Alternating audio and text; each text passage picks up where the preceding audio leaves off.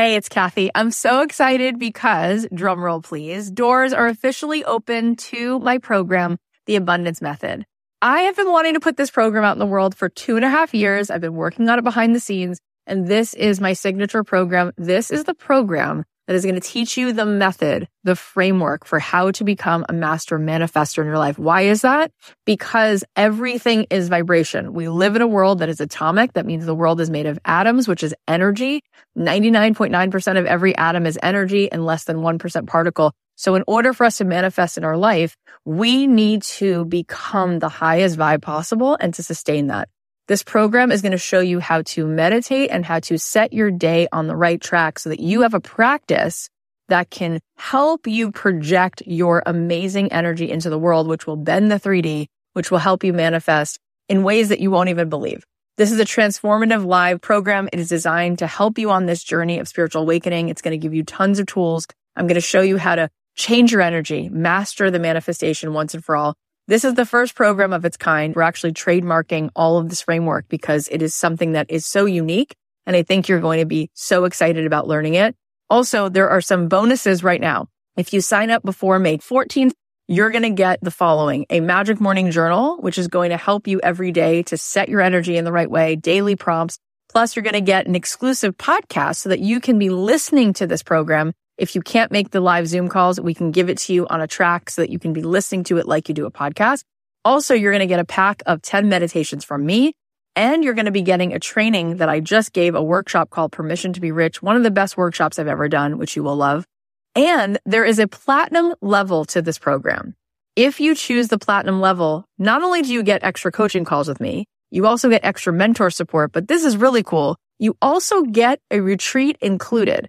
My retreats are normally $3,000. You will get the retreat for free included. Plus, you will get a front row seat at that retreat because you will be on the platinum VIP track at the retreat. All of this is here for you. I'd love to see you in this program. I want to see you tapping in, turning on to that electricity within you so that you can find your way to the life that you were born to manifest for yourself. You can join us now at cathyheller.com slash join. I cannot wait get on in there, see what all the excitement is about. It's going to be so much fun.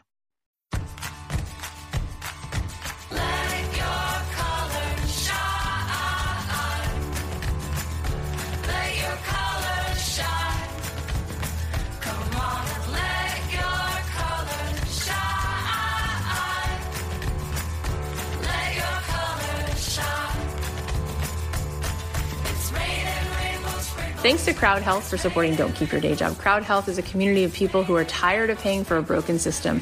Get your first month free plus the fitness wearable. Just go to crowdhealth.com slash fit and enter code DREAMJOB at sign up. Also, thanks to Egnyte. Ransomware can come for any company in any industry. Egnyte is the first ever file system with sophisticated ransomware detection and recovery tools fully baked in. Learn more about how Egnyte can protect your business from ransomware. Start your free trial today at egnyte.com. Also, thanks to Beanbox. Beanbox connects coffee lovers to some of the world's best specialty coffees with expertly curated tasting flights, perfect for gifting. Give the coffee fanatic in your life an unforgettable coffee tasting experience with Beanbox. Order today at beanbox.com slash dreamjob15 and get 15% off purchases of $40 or more. And thanks to TED Business. TED Business is a podcast that presents the most powerful and surprising ideas that illuminate the business world. Listen to TED Business from the TED Audio Collective on Apple Podcasts, Spotify, or wherever you're listening to this. Hi, guys, it's Cathy Heller. Welcome back to another episode of Don't Keep Your Day Job. I am so thrilled because one of my best friends in the world, Susie Moore, is back again today. She is like Tinkerbell. She is one of the few people in this world who I can truly say that everywhere she goes, it lights up like Christmas lights because her energy is so sincerely and purely good and her life force is so beautiful that I feel like everybody around her just feels this goodness and this glow. Like, ah, oh, you know, you've just been Susied. Now you feel, now you feel so good. So she's back and if you don't know her, she is a life coach. She's an author. She's an advice columnist for some of the world's biggest media outlets like Oprah Magazine, Cosmopolitan, Good Morning America. She's written some amazing books like What If It Does Work Out and Stop Checking Your Likes. And I'm so proud of her because she has a new book that just came out this week and it's called Let It Be Easy Simple Ways to Stop Stressing and Start Living. In this book, Susie helps you remove yourself from imposed pressure and worrying and helps you dissolve perfectionism and self criticism and helps you really make life so much more wonderful. So we're going to get into a lot of this in our conversation today. There's just honestly no better person to learn this from. Susie really is like no one else. And if you want even more of Susie, well, Susie and I are going to be live on Zoom tomorrow, November 12th at 10 a.m. Pacific, 1 p.m. Eastern. We're doing a bonus coaching call. If you want to come on over, all you have to do is go buy Susie's book at letitbeeasy.com slash Cathy. And there's a button there where you can claim your bonus. And if you don't, for some reason, get the Zoom link sent to you, you can just DM me at Cathy.Heller. We'll make sure that we give you the Zoom link. So we're so excited to hang out with you tomorrow on Zoom. DM me if you want the details at Cathy.Heller on Instagram. Go to letitbeeasy.com slash Cathy and you can grab the book but we would love to be with you tomorrow. We'll be answering questions and doing some coaching. It's going to be fun. Let's get into this amazing conversation. Without further ado, please welcome the delightful, amazing, sensational Susie Moore. Susie Moore, I'm so happy you're here. Welcome back. Ah, Cathy, I'm so lucky. I think this is my third time on your podcast. I'm so blessed. I'll take any minute with you that I can. So thank you so much. So you wrote this new book called Let It Be Easy. And I really think it's a book that should be required reading. I think everyone should read this book because mm-hmm. I do think that we're missing this precious gift, which is our life. So mm-hmm. tell us why you wanted people to read it, what you want them to walk away with. Oh, well, you know, let it be easy. You know, as you know, Cathy, when I grew up, I lived in shelters, right? Domestic abuse shelters, constantly moving addiction in my family, abuse. I mean, the police were at my house. There, there, was a lot of chaos and unpredictability. And when I was growing up, I thought to myself, okay, this is now, right? Like I'm a kid, I'm not in control. I saw my mom struggle, I saw my dad struggle. And so I thought, you know, when I when I grow up and I see like these women on TV, I'm gonna like wear a pencil skirt and I'm gonna make money in, in, a, in a great job and I'm gonna marry a normal man who I live with in one house and it's gonna be normal and I'm gonna be relaxed and it's gonna be easy, right? That was kind of always my idea. And then I did manage to create that, right? So like, you know, moved to America, got married, have a great husband. By the age of 30, I was making half a million dollars working in tech in the Silicon Valley world, but it still wasn't easy. It was a different type of heart that I was experiencing, like low level anxiety, putting a lot of pressure on myself, wanting to control things. And I remember thinking, when do I get to stretch my legs? Exactly. Like, when do I get to actually kick back? Because it certainly wasn't back then. And if I've done all the things and like tick, tick, tick, got the things that I thought I needed in order to have an easier, more settled, relaxed life, like, where is it? where is it? And that's why I just really became obsessed with like understanding what it means to really live a good life and to understand that ease is really just a skill like any other, but no one teaches it and no one represents it. Everyone will tell you the opposite. Life is hard. This is suffering. Having, being married is hard being single is hard. Having kids is hard. Not having kids is hard. Making money is hard. Not having money is hard everything is represented as hard and i just call it insanity. And that's not how i choose to live. Oh and you are really the only person i can think of who is a representation of true true letting it feel good. Mm-hmm. you haven't had this easy street life by any stretch. Mm-hmm. and you really get what's up. You really understand the high stakes. You really understand the full range of the human experience it's mm-hmm. so integrated. It's so honest. Mm-hmm. And it reminds me of what Gay Hendricks said when he was here, how at the end of the day, like it really is about our capacity to receive. Mm-hmm. And I asked Gary Zukav a similar question, and he said, Oh, it's just really this whole muscle around receiving. And so when you just said, like, this is hard, that's hard, this is hard, that's hard, there must be a payoff, right? There must be a payoff. And that's probably some form of protection. Mm-hmm. Why it's got to be a little stressful. We got to make it harder than it has to be. Mm-hmm. What is that really about? Mm, oh, I love this question. I mean, first of all, I think that, like, as you said, no one models ease. No one, no one ever says to you, or you're very lucky if someone ever says to you, go for it. That's possible. Like, that's going to be easy for you. There'll be work that you have to do. There'll be challenges and obstacles. Yes. But if, if your desire is there, then the mechanics of its fulfillment is within you. Like, that is the truth, first of all, right? But we just see everyone sweating and struggling and feeling virtue about their sweating and struggling. And then we, it's so easy to think that in order to achieve anything great, it requires your, your stress, right? Your pain. And it's almost as if if you kind of look at ease as something that's always actually around you, always surrounds you, it's, it's something that shows up like a small miracle every time you just remember to tune into it. You don't even have to choose it or create it. It's just always there. and you, you just look at life with a, huh, like how serious is this? How, how serious is the stress that I'm feeling? Maybe this is just very habitual for me to wake up and look at all the things that I have to do with this heavy feeling.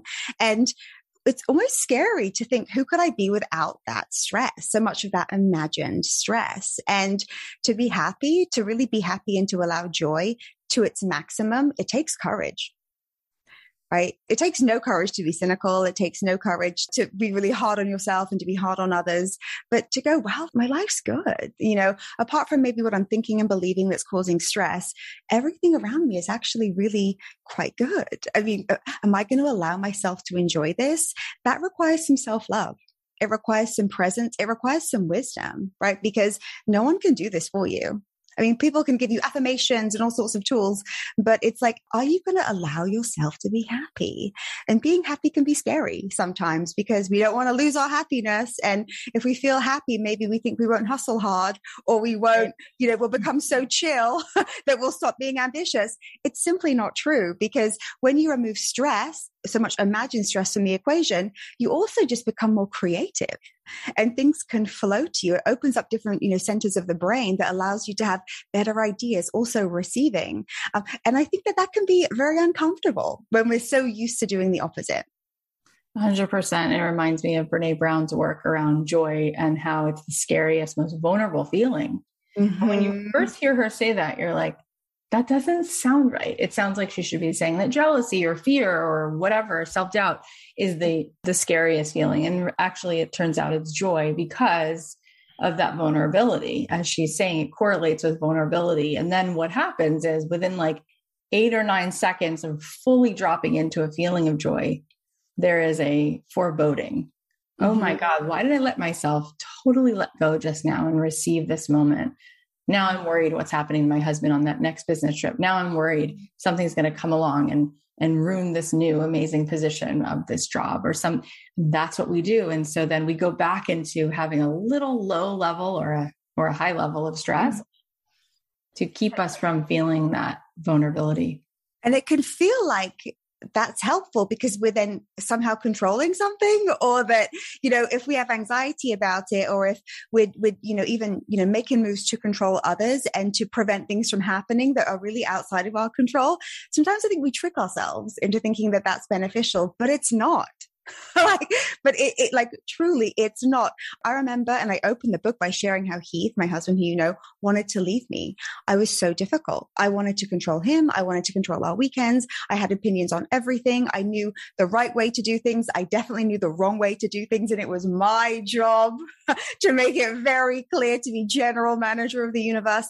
And that would only result I mean, if I kept going that way, that would only have resulted in a huge loss for me and a lot of additional stress in my life, unless I checked it, questioned it. I mean, you know, Einstein said an unexamined life isn't worth living, right? So we need to examine like, what is it that we're thinking? What are we believing? Is it helpful? Is it true? Is it causing unnecessary stress? And in so many cases, it is. And it's heartbreaking because it's unnecessary. But I feel like this isn't something that comes into our consciousness. People will go, yeah, success. Yeah, love. Yeah, abundance. But like, what about the ease of it? Too. Like, what about it just being something that's meant to happen for you?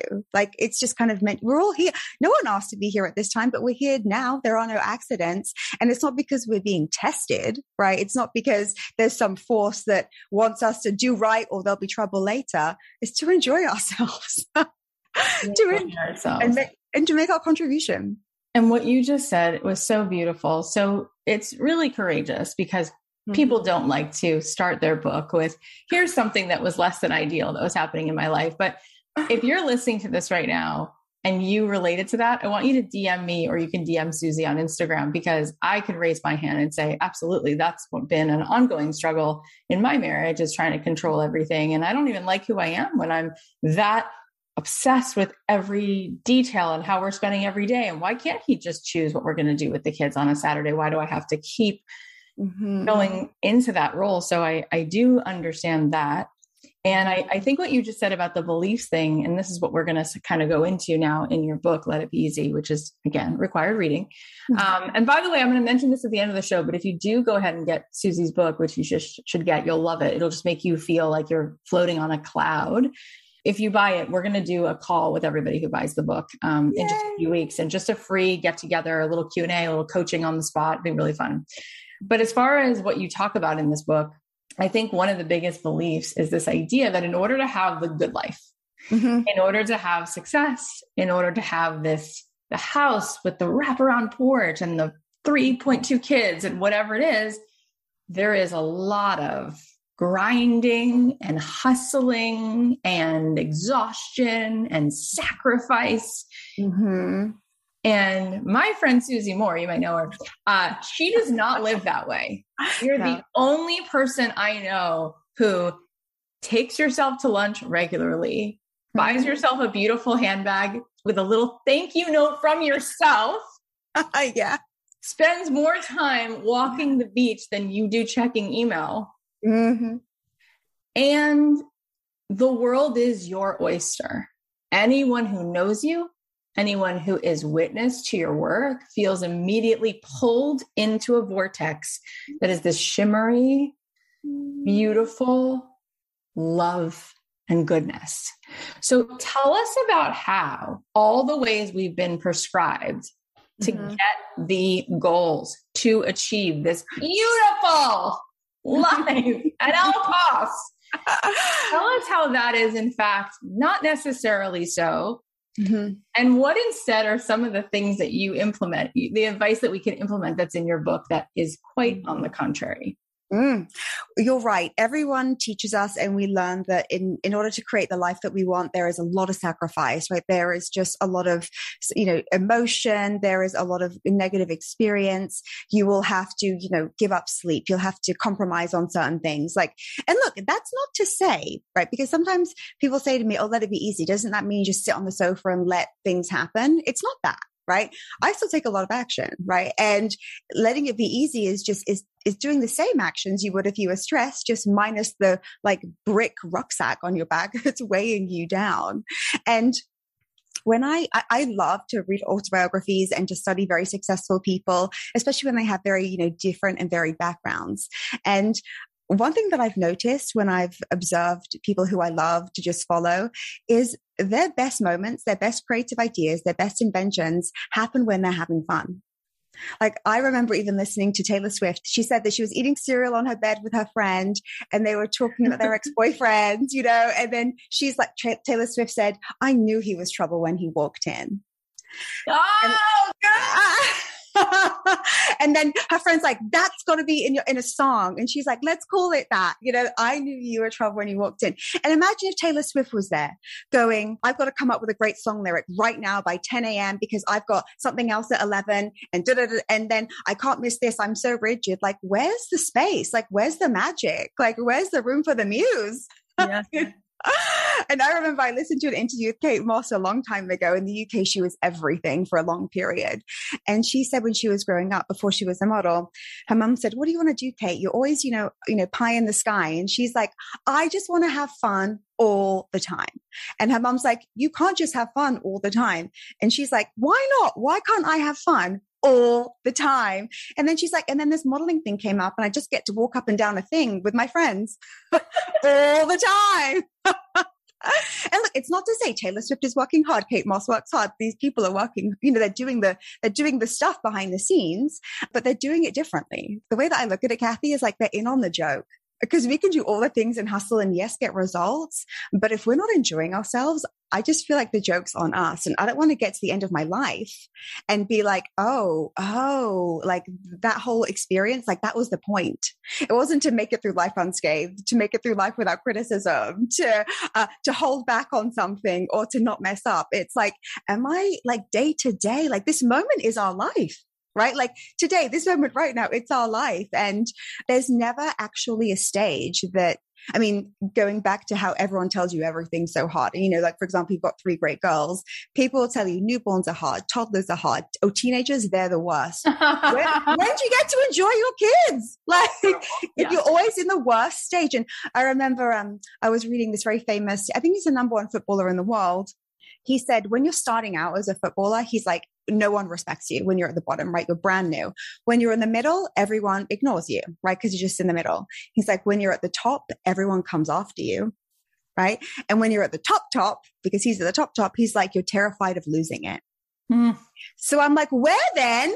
Where exactly do you start letting it be fun?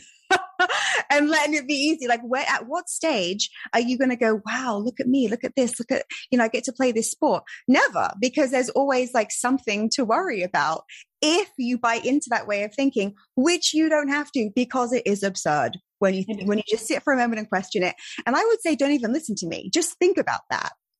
like just think about that and see if it's true for you that that is absurdity and the, the sad thing is, this is how a lot of us live. I mean, I certainly was living that way for a long time until I was conscious enough to know, like, uh uh-uh, uh the joke is on me. If I'm so stressed out, I'm doing so many things to like make my life good, but it's actually causing me more trouble than anything else.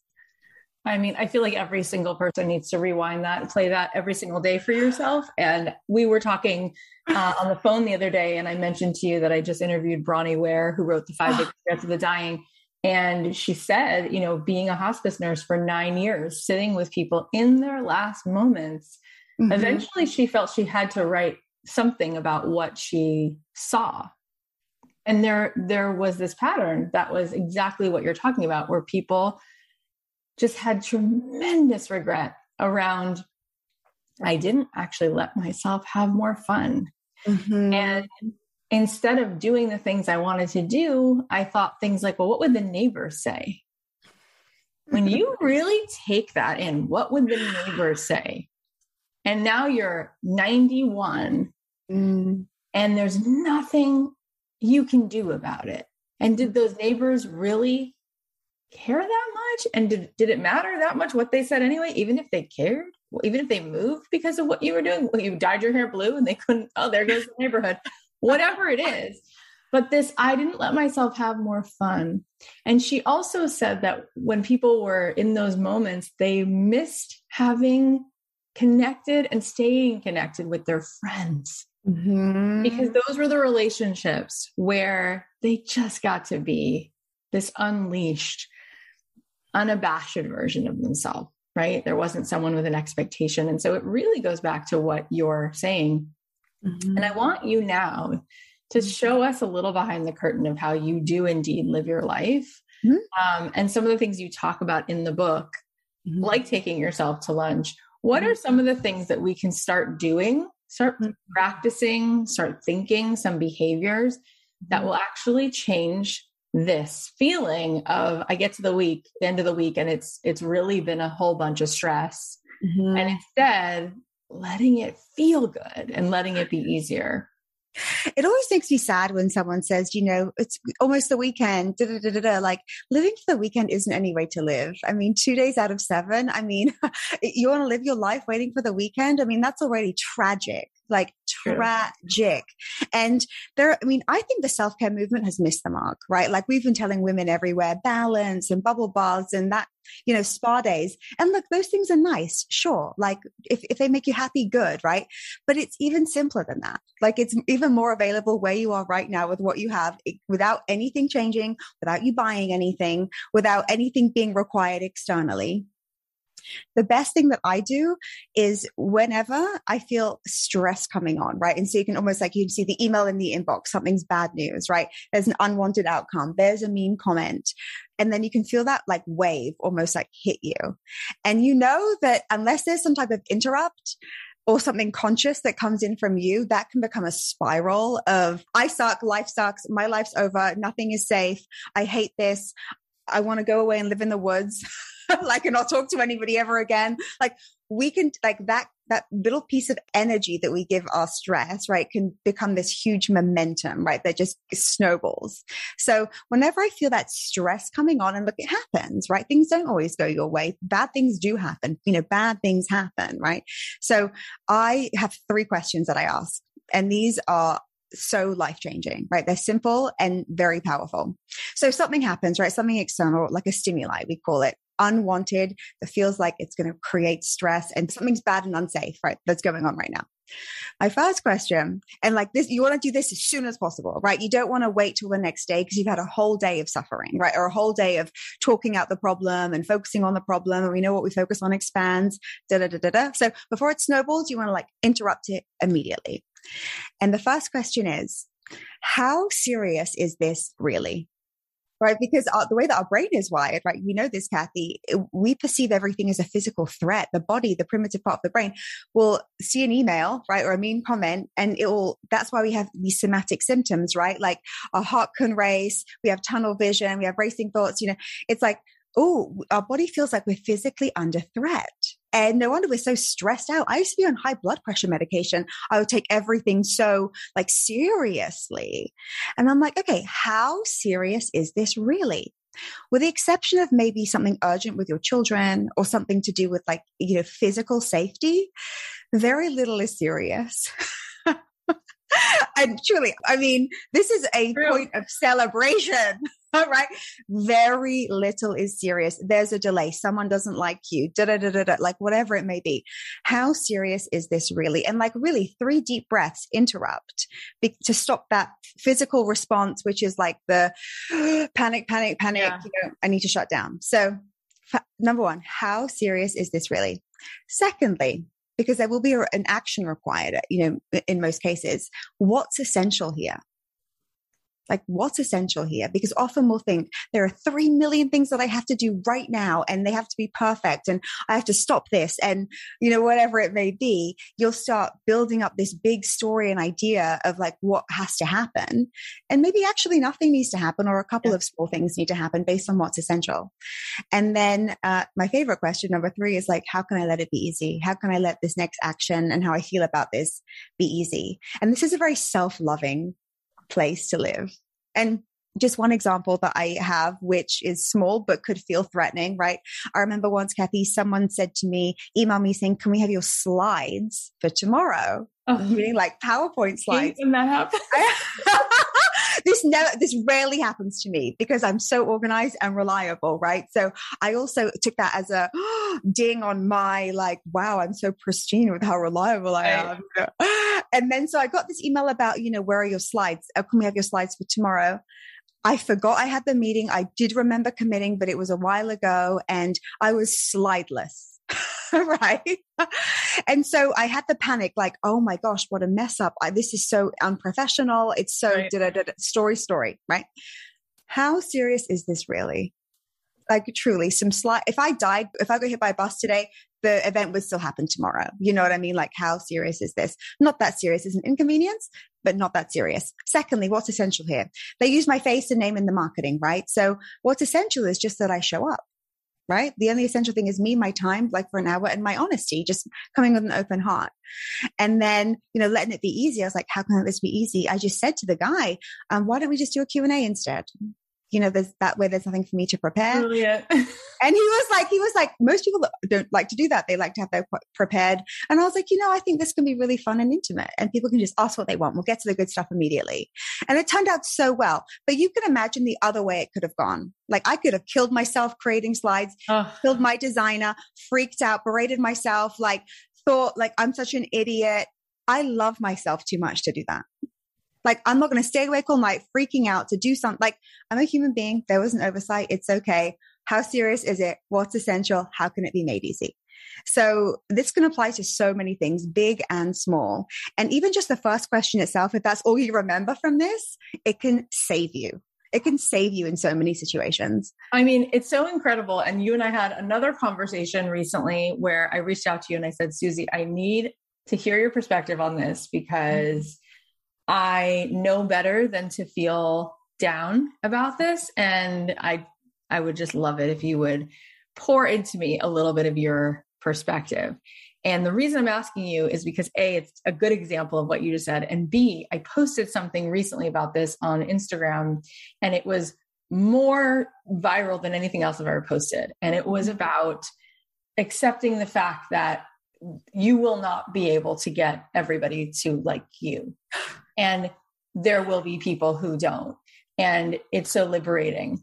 And the reason I'm talking about it is because I do think, and as we continue to talk about your book, I think one of the biggest things that inhibits us is constantly thinking, like, what will people think, right? Mm-hmm. For sure, before you're about to do a slideshow, it's like, oh my God, how will this look if I don't have slides? And that's why I want to overdo it with the slides. And oh my God, what's he going to think of me? And oh my gosh, who am I going to let down? I want to be liked and I want to be, I want to belong to everyone. And so I called Susie a couple weeks ago and I said, what do you do? Just remind me, because I'm sure this happens every once in a while where somebody says something rude on your YouTube or something like that. Mm-hmm. And you said, and I'm going to give you a chance to then unpack it even more. But you said, Cathy, you said, the problem isn't that it happens because it always will. Mm-hmm. The problem is that you think it shouldn't happen. Mm-hmm. I was like, oh my God. that is such an easier way because it really goes back to allowing. And it's a mm-hmm. total game changer. It's like, oh, yeah, there'll always be people who don't like you. Like, welcome to life and having a human experience. Mm-hmm. Say a little bit more about that because I do think that that's one of the places where we really don't let it be easy. Mm-hmm. And I think it rules our life more than we think that it does. Oh, yes. I've even learned over the years that we don't even fear failure, really. We know that if we went bankrupt or if, some, if something went wrong, we know at our core that we're capable of bouncing back and figuring things out. But the judgment from others, like of our perceived failure, that's the kicker. right? Like that's the oh no, like how could I run and hide and so not let anyone? Yeah, yeah. And this is why you know public takedown. I mean, we see it all the time, right?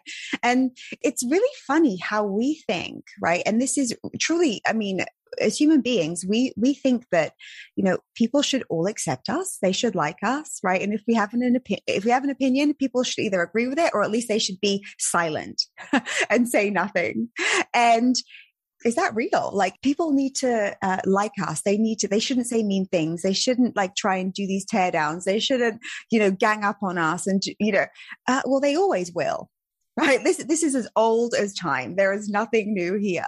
And so the fact that this happens, right? And blessings bring persecution, right? If you're someone who has things going on, you've got an opinion, you're doing well at something, you know, that you are going to be persecuted. Like there'll be people who don't like it, who stand up against you. It, it's just to be expected and it will happen in perpetuity, right? So it's like, where is the let it be easy in that, right? It's the acceptance of it right? Because your resistance, right? Our resistance to it is where the suffering is, right? It's like, it's like, yeah, guess what? Someone says that I'm da da da da da, and it's like, yeah, I'm, yeah, yeah, that's, yeah, that's what she's doing.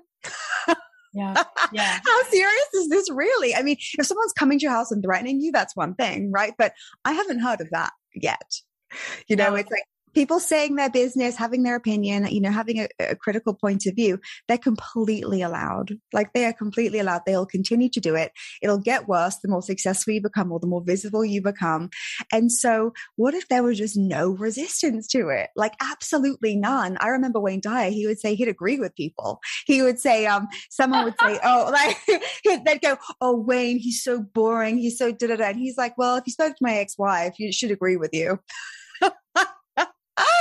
it was just like in in a course in miracles it says in my defenselessness my safety lies hmm. so why do we need to defend ourselves and set everybody straight that's the crazy part right not the criticism it's like the resistance the control and the desire or to, to create something different or to force something different like what if it's just okay with you and we can just let it be it's so good, you guys, isn't it? Aren't you? I know you all know Susie, but if you don't, you're now in love with her. I love everything about this conversation. But before we keep going, I just want to thank our sponsors. Thanks to TED Business for supporting Don't Keep Your Day Job. Every Monday, host Modupe Akinola of Columbia Business School presents the most powerful and surprising ideas that illuminate the business world in the TED Business Podcast. Modupe is an experienced educator and business professional who has spent her career leading and advising global organizations on their strategic direction and leadership effectiveness. I love that after the talk, you also get a mini lesson from Modupe on how to apply the ideas in your own life because it's important to implement what you learn into real life practice if you want to create actual change. Businesses evolve every day and our ideas about it should should too. They cover a range of topics like how to handle haters, set smart goals, and deal with burnout. Whatever your business conundrum, there's a TED Talk for it. I especially enjoyed their episode with actor Joseph Gordon Levitt on how craving attention makes you less creative. I think so often we get caught up in the vanity numbers of how many followers we have and we end up taking ourselves out of the flow. So this was a great reminder that it's more powerful to practice empathy and pay attention instead of always trying to get attention. They have an amazing library of episodes with guests you're going to love like Adam Grant, Angela Duckworth. So definitely check it out. Listen to TED Business from the TED Audio Collective on Apple Podcasts, Spotify, or wherever you're listening to this. I love giving gifts, but sometimes it's stressful to find that perfect present. If you've got any coffee drinkers on your holiday shopping list, which I bet you do, they're sure to love opening a coffee sampler from Beanbox. Beanbox connects coffee lovers to some of the world's best specialty coffees with expertly curated tasting flights, perfect for gifting. They even have tasting boxes featuring coffees paired with biscotti or chocolate that foodies will definitely enjoy. There's an endless variety of award-winning coffees handpicked by Beanbox's resident coffee expert, and every Beanbox order is roasted fresh and delivered at peak flavor. Beanbox best-selling gift options are sure to please the coffee aficionado in your life. They'll even get tasting notes and brewing tips to help them make the most of the experience. Beanbox has an awesome coffee sampler gift subscription where you get four new expertly curated coffees to explore every month, and you save when you give six months or more. What I love about Beanbox is that I get to try coffee from all around the world, like Ethiopia, Guatemala, Vietnam. Recently, I've been sipping on the creme brulee coffee, and it's such a perfect way to start my morning. The quality of all the blends I've tried so far has been off the chart, so I'm really looking forward to trying other coffees coffees that they have. Give the coffee fanatic in your life an unforgettable coffee tasting experience with Beanbox. Order today at beanbox.com slash dreamjob15 and get 15% off purchases of $40 or more. That's 15% off purchases of $40 or more with promo code dreamjob15 at beanbox.com slash dreamjob15. There's so many juicy chapters in this book. I just want to go over a few of them because this is one you don't see very often. And I want to hear what you had to say about this. Okay. Success is very unsexy. Oh, yes. What do you mean by that? well, look at anybody who's achieved success in any area, right? Say there's a really efficient, happy stay home parent, right? Or there is an athlete, or there is someone, yeah, who's created a business. We see like the cute kid pics, right? You know, a family photo sure. time, yeah. or we'll see like the gold medals right? And that's what everyone's profile picture will be, right? Or we'll see like their launch numbers if that's what they share, or, you know, all the kind of juicy bits. Everything that leads up to that is routine. Routine, boring, repetition behind the scenes. right? So like an athlete isn't waking up and like putting on a dress and like looking at their trophies and like, you know, hanging out with rock stars. Like they're getting up early. They're eating certain foods. They're going to like, you know, whatever their sport is for hours, practice, practice, practice, the routine. When I was a nanny, my the children I looked after, it was just routine, routine, baths, this. Nothing sexy about that behind the scenes, right? Running a business is like look at my email open rates, looking at my conversions, looking at my ads, looking at my media, consistently pitching, like creating content, tech issues, right. fixing them. I think that we think that everyone else is having all the fun. you know?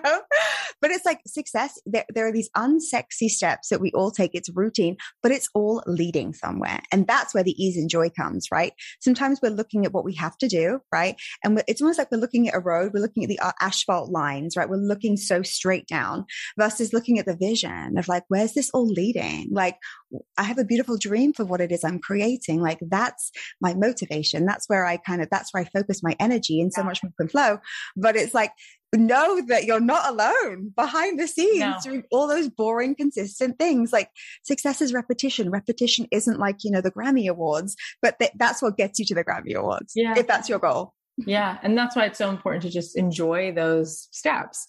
Another thing that you talk about in the book, which comes up a lot in the conversations I have with my audience, is imposter syndrome, right? It's just mm-hmm. like this is a more contagious thing than COVID for sure. yes. And you say, if you don't feel like an imposter, mm-hmm. are you really going for it? Mm. Yeah. How about that? what's wrong with imposter syndrome? Feeling uncomfortable because you're doing new things. Good for you. like, you know, confidence is your willingness to be uncomfortable. Doing new things, you're not comfortable immediately. Like that wouldn't be natural. So if you're feeling uncomfortable and like, gosh, I'm not sure I'm ready for this, high five. like, yes, good for you. And it's so interesting because people say, you know, fake it till you make it. I don't like that. But another way of looking at it is, you know, fake it until you become it right? So if I say, Oh, I'm not a podcaster, right? Like I couldn't have a podcast. That's not what I do. And just say I did my first episode as a podcaster. I'd have imposter syndrome. I'd be like, Am I doing it right? Uh, how do I compare to Cathy, who's got the best podcast in the world? Um, but then if I did two episodes, three, four, 10, 15, 20, am I then not just truthfully a podcaster? Right. right. And then the next, then there'd be something else, right? Eventually another goal. So I don't know why we feel that discomfort is so, so bad or that it's so, it means something's wrong. like it's part of it. It's part of growth. And I know that if I don't feel at least a little bit uncomfortable with something all the time, whether it's work or if it's, you know, um, changing something in my health, um, I think I'm probably coasting if I'm being very honest. Yeah. And self help, in my opinion, is when we just start telling ourselves the truth. And so, what's wrong with being uncomfortable? Like, it's to be expected if you want to do big things. Yeah, 100%. It's, I used to take a class, many classes at the UCLA Mindful Awareness Center, and they were talking about how parents do this thing where they don't want their kids to be uncomfortable. They want to, you know, mm. take away the discomfort. Oh, my kids, we're going to be sitting in traffic. I'll get them an iPad. There's going to be a doctor's visit. I'll just, you know, I'll bring toys to the appointment, all this and that. And then what happens is we don't understand our own capacity to tolerate being mm-hmm. uncomfortable. Mm-hmm. And like you said about people who won't like us, there will be days and there will be moments that are not pleasant. Mm-hmm. And it's really part of the process. But if we can make space for it, we realize we can actually turn toward it and maybe that's just part of this. And maybe it's actually not such a big deal. Maybe it doesn't have to be uncomfortable all the time. Maybe actually there's something juicy and interesting and actually something pleasant, even about being with yourself. You also talk in the book, you say, stop picturing success mm-hmm. and do this instead. What's the do this?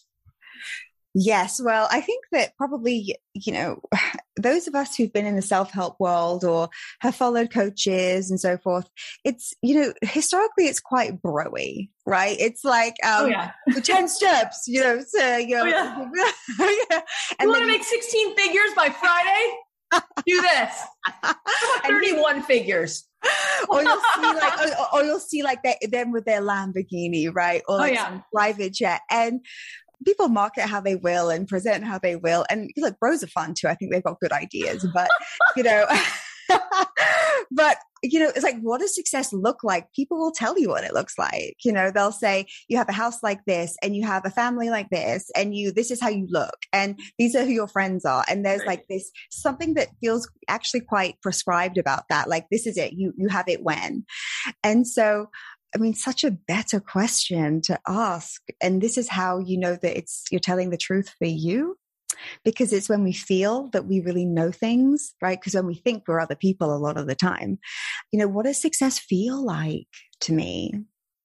Like, what does it feel like? Yeah. It's, it's such a, it, it's such a gentle difference, just like one word change. Like, what does it look like to what does it feel like? But success to me feels very unrushed. Like I feel very relaxed. I feel certain like this quiet certainty. I feel steady. I feel creative. I feel very loving towards myself and others. And I can tell you that, you know, energetically speaking, that's a high attraction energy. So it's not just like, get out there and like, where's your alarm clock? you know, and like, work out, go to CrossFit. Like, oof, I don't even, I mean, for some people, you know, yeah, that works. But it has to feel like what does it feel like to you and i think that we no one really asks us this or we don't ask ourselves this question what does success feel like to you yeah you can even start thinking like you know actually speaking is it you know what does your what do your clothes feel like what does your home feel like what do your friendships feel like you know it's so unique and that's what we're here to follow yeah. And often I love this because people are asking that question What am I supposed to do? What am I supposed to do? And mm-hmm. I'm often saying, why don't we ask a different question, which is, who am I supposed to be? And to go back to the beginning of this conversation, instead of the hustling and the grinding, it's amazing how you can collapse time and space. Mm-hmm. You can literally manifest, receive, whatever word you want to actualize, live into the experiences that you're dreaming of when instead of working on the to dos as much as you think you need to, mm-hmm. you are really bringing a certain resonance into the world. Your energy as you as you type an email, as you walk down the street, as you speak to your friends, as you snap a selfie, when the frequency, when the vibration changes, when there's a resonance mm-hmm. that has something to it that starts to feel more expansive, mm-hmm. you will invite, you will unlock mm-hmm. the hardest locks that you could never pick with what you were doing. Mm-hmm. And it's really amazing to look back in your history and because we all have a history with the universe, you know, to look back and go, what did success feel like in my happiest moments? And there are so many clues, right? Oh, like it's not like question. let me not like let me get, you know, figure this out and like what does it feel like to me and make this a hard thing? It's like when have you felt your best? Like when have you felt like alive? And uh, in the moment and just like your timing is good and you just feel connected and you, you there's just real no resistance in your body. I mean that's how you can feel. That's how you have felt before. And so what like what was happening? Like there is so much information there and it's like it's such a phenomenal question. I think everybody who's listening i want you to ask yourself that. When did you last feel that way? Like how did it feel? Where were you? I think about it, and what comes to mind is a lot of feminine type feelings, like being at Blackberry Mountain and feeling mm. the soft, mm. gentle, enjoying myself. I think about my 40th birthday party, just letting all these people throw this party, which I was so hell bent on doing it myself, mm-hmm. and then just letting it happen and in and in in receiving it, I felt so mm-hmm. alive, right? So, yeah, it's an important thing because if your definition of success is something else, mm-hmm. let's say mm-hmm. that didn't feel good, then why mm-hmm. are we mm-hmm. chasing that? Why are we chasing that? Oh, because you know we we have all the messages about like what things are and what things should be, and it's just all. I mean, you know, this is something that I always makes me laugh out loud. It's like every idea of success or every kind of metric has was created by somebody else, right? And you're also a person who gets to create. And so whatever someone has said or whatever standards have been set, that was by someone just like you, you know? And so now you get to define. for you're like the corner of the world that you touch. It's entirely up to you. And no one in history, no one who's set these kind of benchmarks, whatever they may look like, um, they're not better than you. Like they're not smarter than you. They don't know more than you. They just kind of uh, maybe more resolute in how they, you know, in, in, you know, what they're thinking and how they're sharing that. But the power that we have is massive. Like whenever I think about just the options that we have in our life, it's so, whenever we come back to the options that we have, when we feel stuck, we think that we're out of options and we don't really pay attention to what possibilities lay before us. Mm-hmm.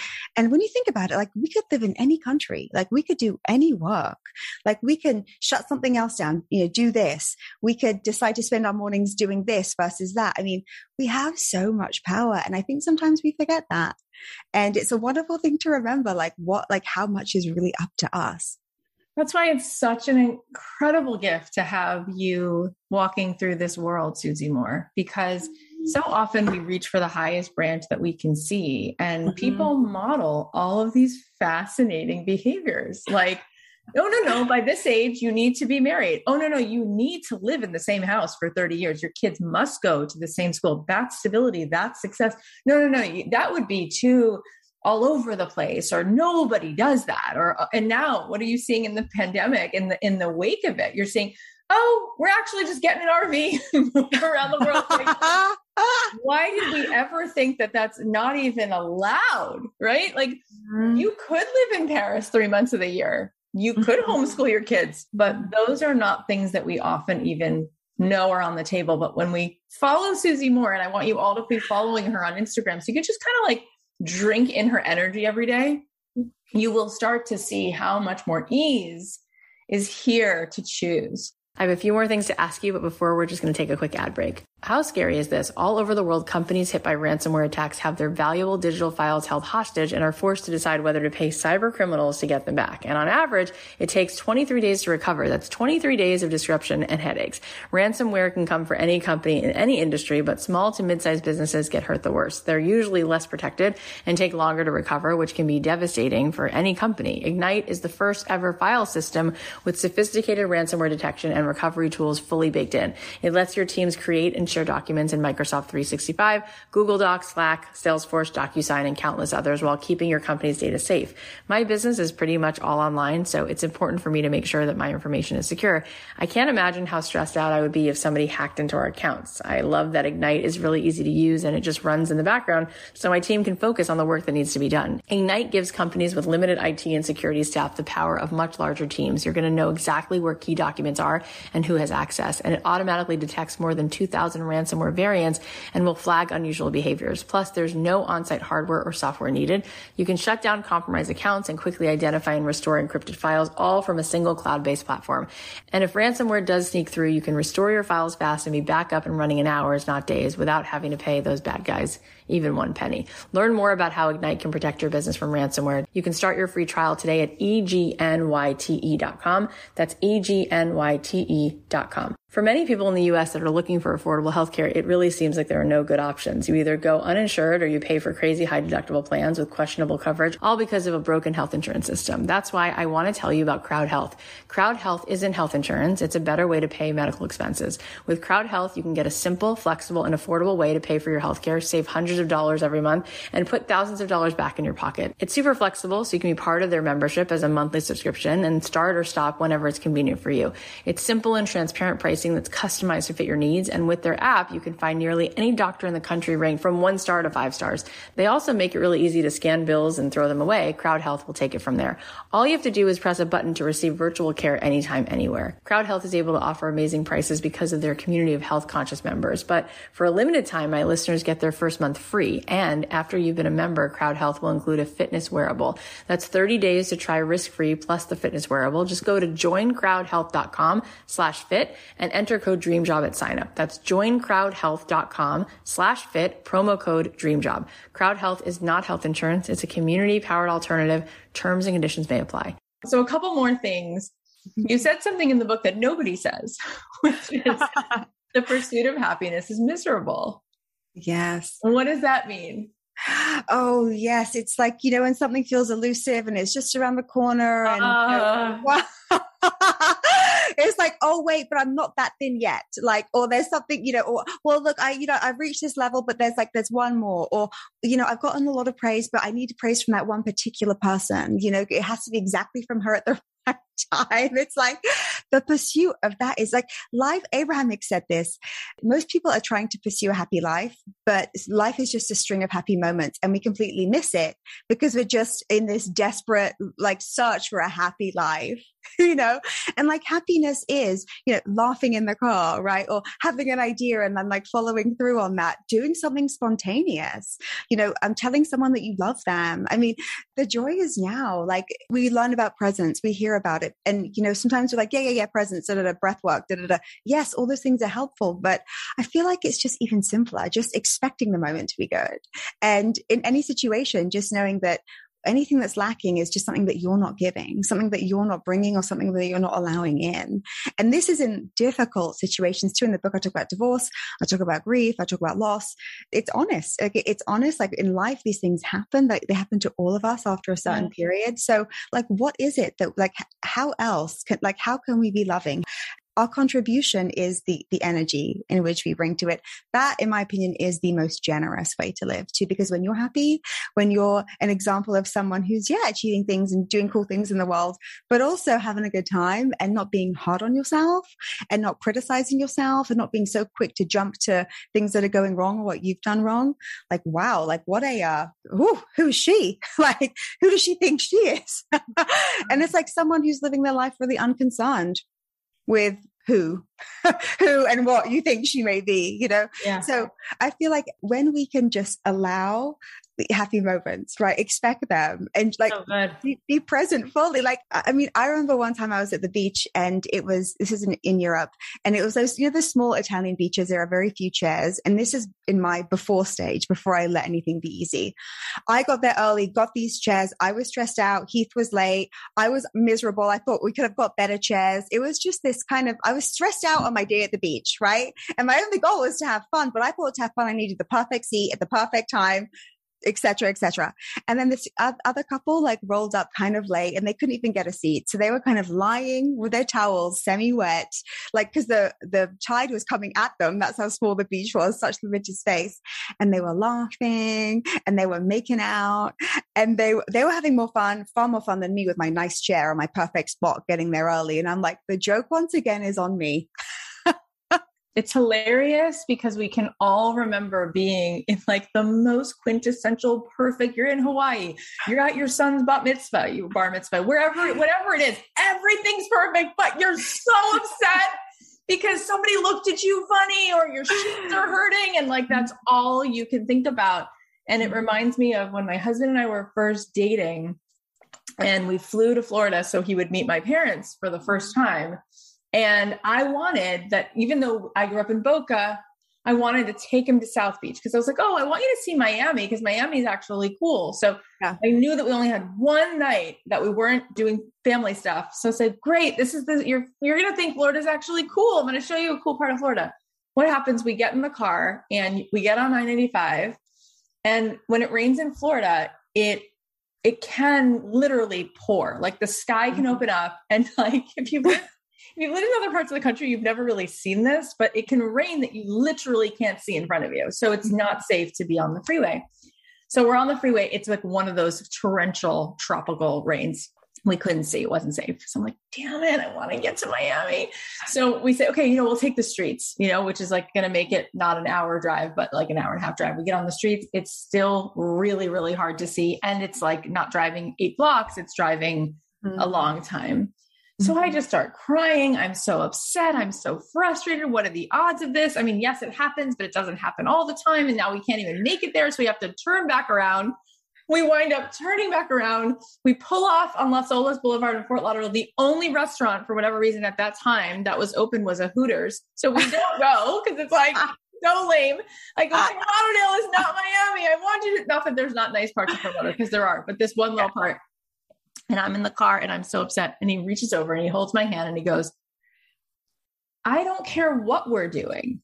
Mm. I just want to be with you. Isn't the whole point to be together?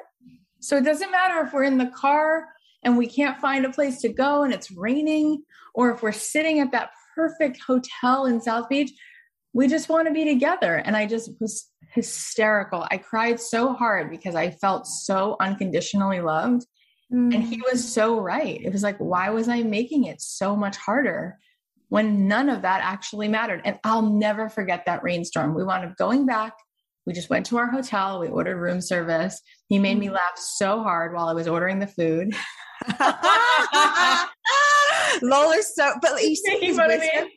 You see his wisdom in that moment. It's like the happy moment is there. Like we just weren't tuned into it at that in that specific yeah. you know i mean truly like happiness is the goal of every other goal right the reason you want to go to the beach is so you'll be happy at the beach right the reason you you know maybe want to boat or you want a relationship is you're like i'll be happy when i have that relationship i'll be happy when i have that car boat whatever it is so like uh, you know why can't you just skip the middleman like and like and be happy and then also see how much you also get to attract from that place yeah, Joe Dispenza says, why would you wait for something to happen so that you could have the emotional payoff of that thing mm. instead of just giving yourself right now the emotional payoff, whether you want to feel more joy or gratitude or connection. So, so have it.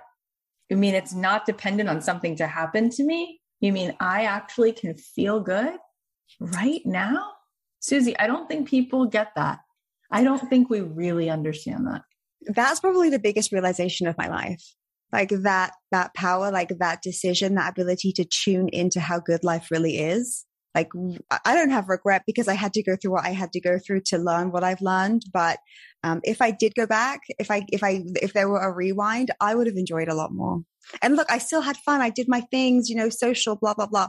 But I would have worried less. Sometimes I used to think like, this is the hard part of the memoir that I'm in. The better part's coming. But like, look at anybody when they talk about their early days, their early struggles, there is joy there, right? There is like, there's pride in those moments. And I remember, you know, when we first moved to New York, I didn't have a job. I, I had to wait for work authorization.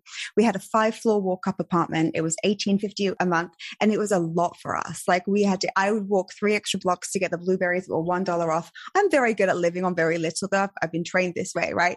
But I remember thinking like, I just need to get a job. I just, I just, I just, I just, and I'm like, I would have enjoyed that walk to blueberries. I would have enjoyed the cold weather.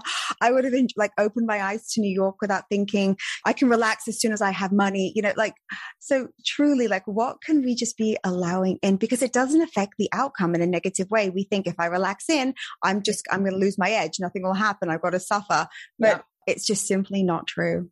When I was in college, I was a theater major at Florida State, which has a great mm-hmm. theater program. And then, of course, I quit the theater program. But in any case, Alan Ball, who went to our school, wrote a movie called American Beauty. And he also wrote a mm-hmm. TV show. He also wrote Six Feet Under. He wrote a, he's done a bunch of very successful things. And he was talking to us at this point in his career where he already had all of this success. And he said, I just want you to know that there was a time in my life when I was living in New York City. I didn't even have a mattress. I slept on the floor and I, I lived in this walk up above a bar. And I woke up every day for my dream. I mm-hmm. wrote pages and pages of things. Some were good, some weren't. And I truly can say I was happier then mm-hmm. than I am now. And he said, and now the phone rings all the time anything I want to work on gets greenlit. And I'm really grateful for it. Mm-hmm. But I was really happy sleeping on that floor. And then he said that the whole reason he wrote this movie, American Beauty, which a lot of us have now seen because it was a, a very mm-hmm. popular, successful movie with Annette Bening and all the rest. Anyway, he said, I wrote that movie because I was sitting in front of the World Trade Center at the time, that was still a thing. Mm-hmm. And he said there was all these people rushing in and out of that that office building. Just you know people were so serious and they were so busy.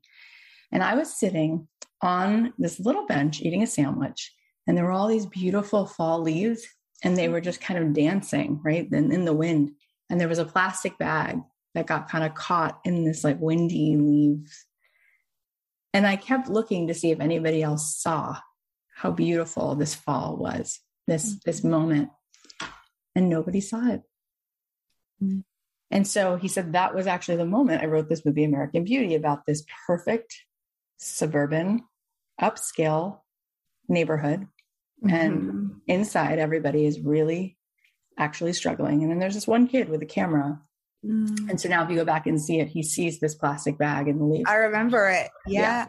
yeah. I get chills thinking about that, Susie, because that just really is a depiction of everything that you're talking about. It really isn't. I remember in that movie at the end. I mean, there are no give like spoilers here. It's an old movie. Yeah, yeah. but at the end, I know, uh, you know, when like the lead character dies, like Kevin Spacey, on his way out, he's like, he realizes this. I'm so grateful for every moment of my stupid little life.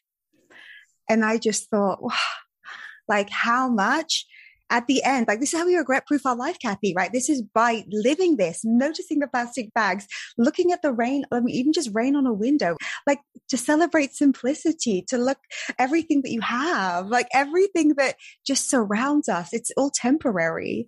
And to, to miss it is like the, the greatest tragedy. And it's so easy to do. Like that's the easiest thing to do you just brought tears to my eyes and i don't know why we're going off on movies but just one more example is if anybody saw the movie soul which is a disney pixar movie oh, came yeah. out last year we watched it on christmas day and again if you've seen it good if you haven't seen it i'm going to skip to the next 15 seconds mm-hmm. but in the end of the movie after this i call him a kid but he's a man he mm-hmm. wanted to be a jazz musician and he gets a chance to go back he gets the chance after this whole thing, he gets a chance to do his life. And he has this total knowing that the most magical things was like eating the slice of pizza mm-hmm. and sitting on his dad's lap Because and your soul can't do that. Your soul can't do like your soul can't yeah. taste chocolate ice cream. Your soul can't experience intimacy with so another sweet. person, right? It's our physical temporary bodies in this time space, right? So oh, like my only job is to enjoy myself. Oh, Susie Moore, you're such a gift. Um, two more things as we're kind of rounding this out. Mm-hmm. One of the things that you talk about all the time, and you talk about it again, I'm glad that you put this again in the book because it's something that you say that nobody else really talks about. Qualifications aren't everything. And mm-hmm. I, even though we've talked about this when you've been on the show before, we can't talk about it enough. And mm-hmm. I just want you to remind everybody why that's also something you do not need to consume your life stressed about. it actually doesn't matter it's so interesting this isn't it? It's kind of like you can see why qualifications seem like they're everything with our pursuit of always wanting to feel like we're enough. But i can tell you cathy i've worked with so many people who are the most qualified at the highest levels and they oh. still they still want more. They still think there's another level there's a new you know acquisition of something. And i think that if you're here you're qualified. Like if you're alive you're qualified. I've always just kind of known this. I've just known this. Like, if I'm here, like the qualifications are for other people, maybe who don't trust me yet. Maybe if that, like, that could be the thing. But if I show up and if I'm myself, like, you qualify yourself by living your life. Yeah. you know, and I, I, see, you know, a lot of procrastinators, people thinking they need this, they need that. You just need a, okay, I'm doing it. You just need that. You just need that like ounce of just courage, like the ounce of I'm going to go for it and, and and try the thing, like move forward, you know, with the thing. And qualifications are great. Yes, there's nothing anti that. You know, certainly do what feels good. Like trust yourself. But if you're if you're alive, you're qualified. Like and and the way that we become qualified is the way that we become experts is through giving, right? And by showing up and being generous. That's how by making other people's lives better, that qualifies us more than anything else, more than anything we can do by studying alone in a room somewhere. A hundred percent. And that's what I wanted to end the podcast with, which is the last thing you talk about in the book, which is be a light for others. Mm-hmm. And I love that you end it there as if that's what it was all leading to. Right. And, and that really is the epitome of what you just were saying that you're here to serve and everyone's qualified to serve. So let's stop making it that we're not and let's just actually go be a light for others that is why we're here and that is what really actually feels so good so mm-hmm. what did you mean by putting that at the end of the book and what does that mean to you to be a light for others mm. Well, along the journey to learning anything, I think we always realize that all the lessons we learn and the wisdom we acquire is always to be given away, right? It's, we can't to hold what we've learned, I mean, it's a tragedy, right? So I think to myself, I can write books and I can create YouTube videos and do my thing and talk about all the things that you can do to make your life better, right?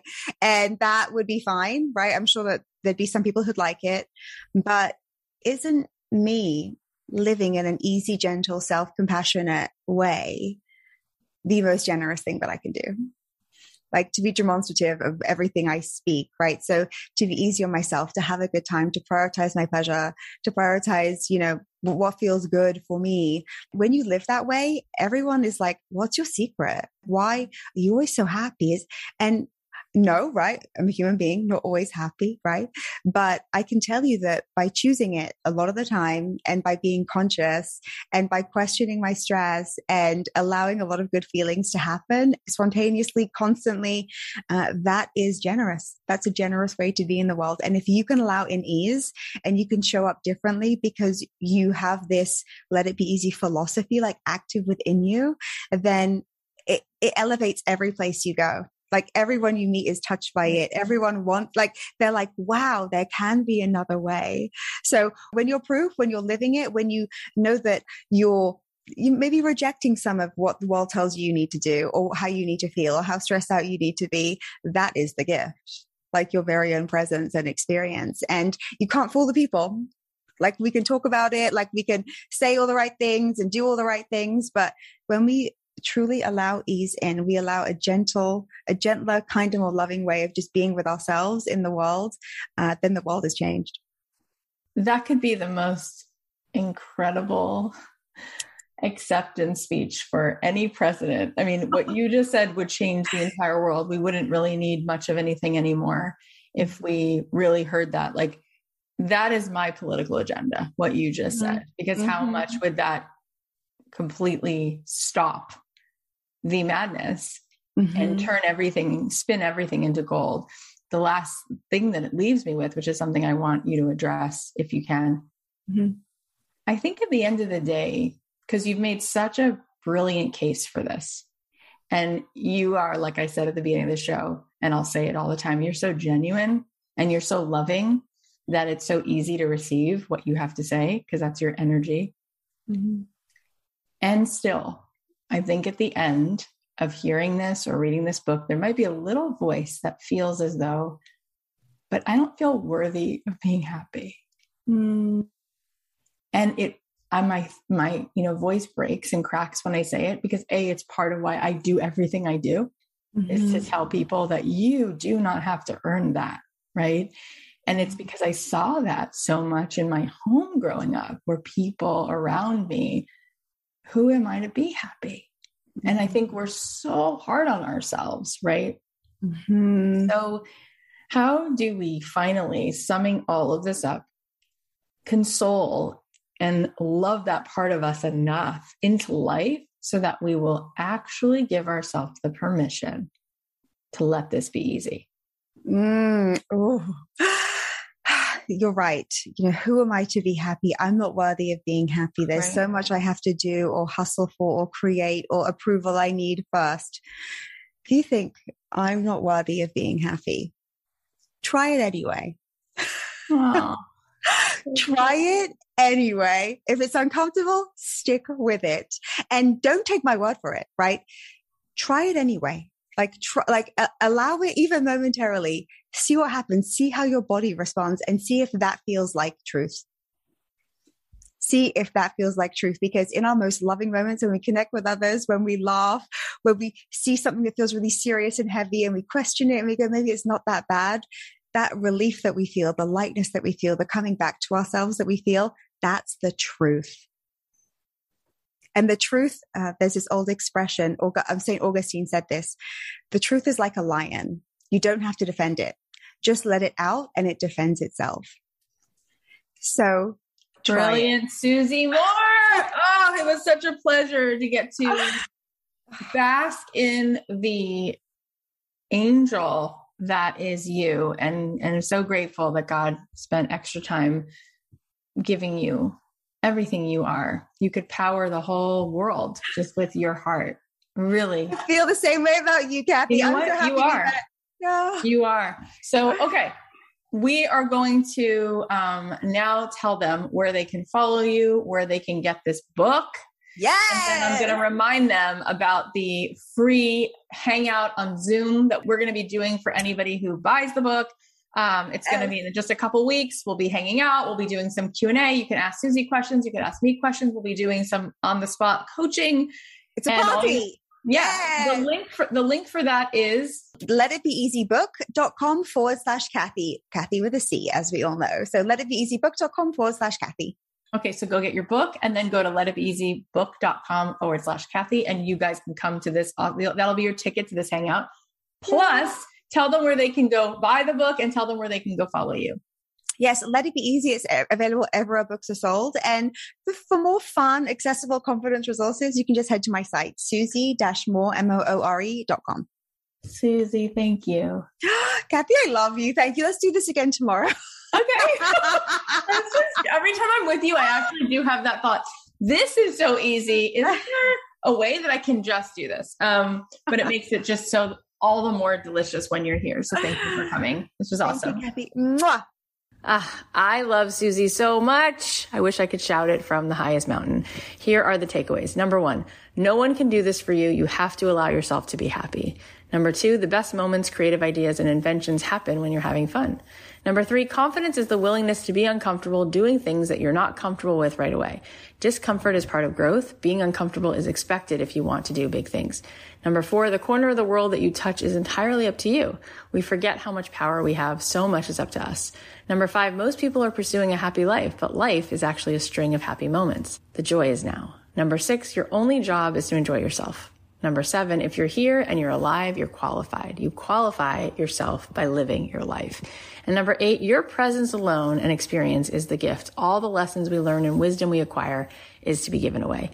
Okay, now let's celebrate some of our awesome alumni. So Christine said, when you do the hard work and follow Cathy's guidance, you will be successful. I have put everything in our Lord's hands and he has blessed me abundantly. I achieved $5,000 per month. My paint night reservations began coming in one month before the paint nights, which began on September 22nd. So since September 22nd, I have now made over $8,000 just from the paint nights alone. Oh my gosh, I love this idea of paint nights.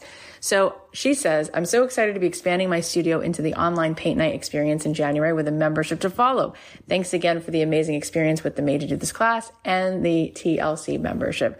Ah, oh, this is so good. Christine, this is incredible. I want to give you a million high fives. You should be so, so proud of yourself for having the courage to put out your offer. And I bet those people are having a ton of fun at your paint nights.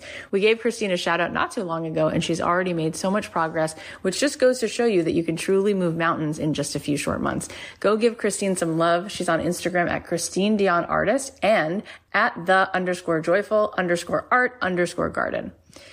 I can never say it enough. Thank you so much. Thank you for being here. Thank you for listening to this show.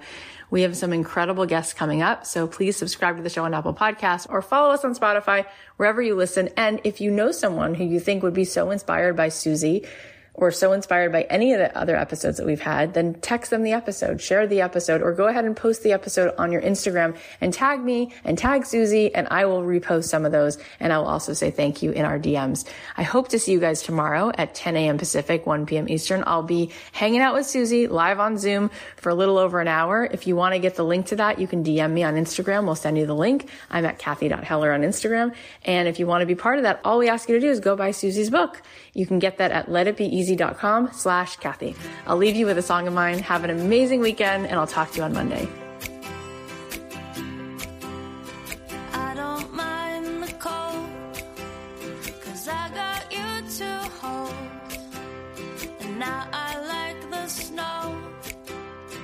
I take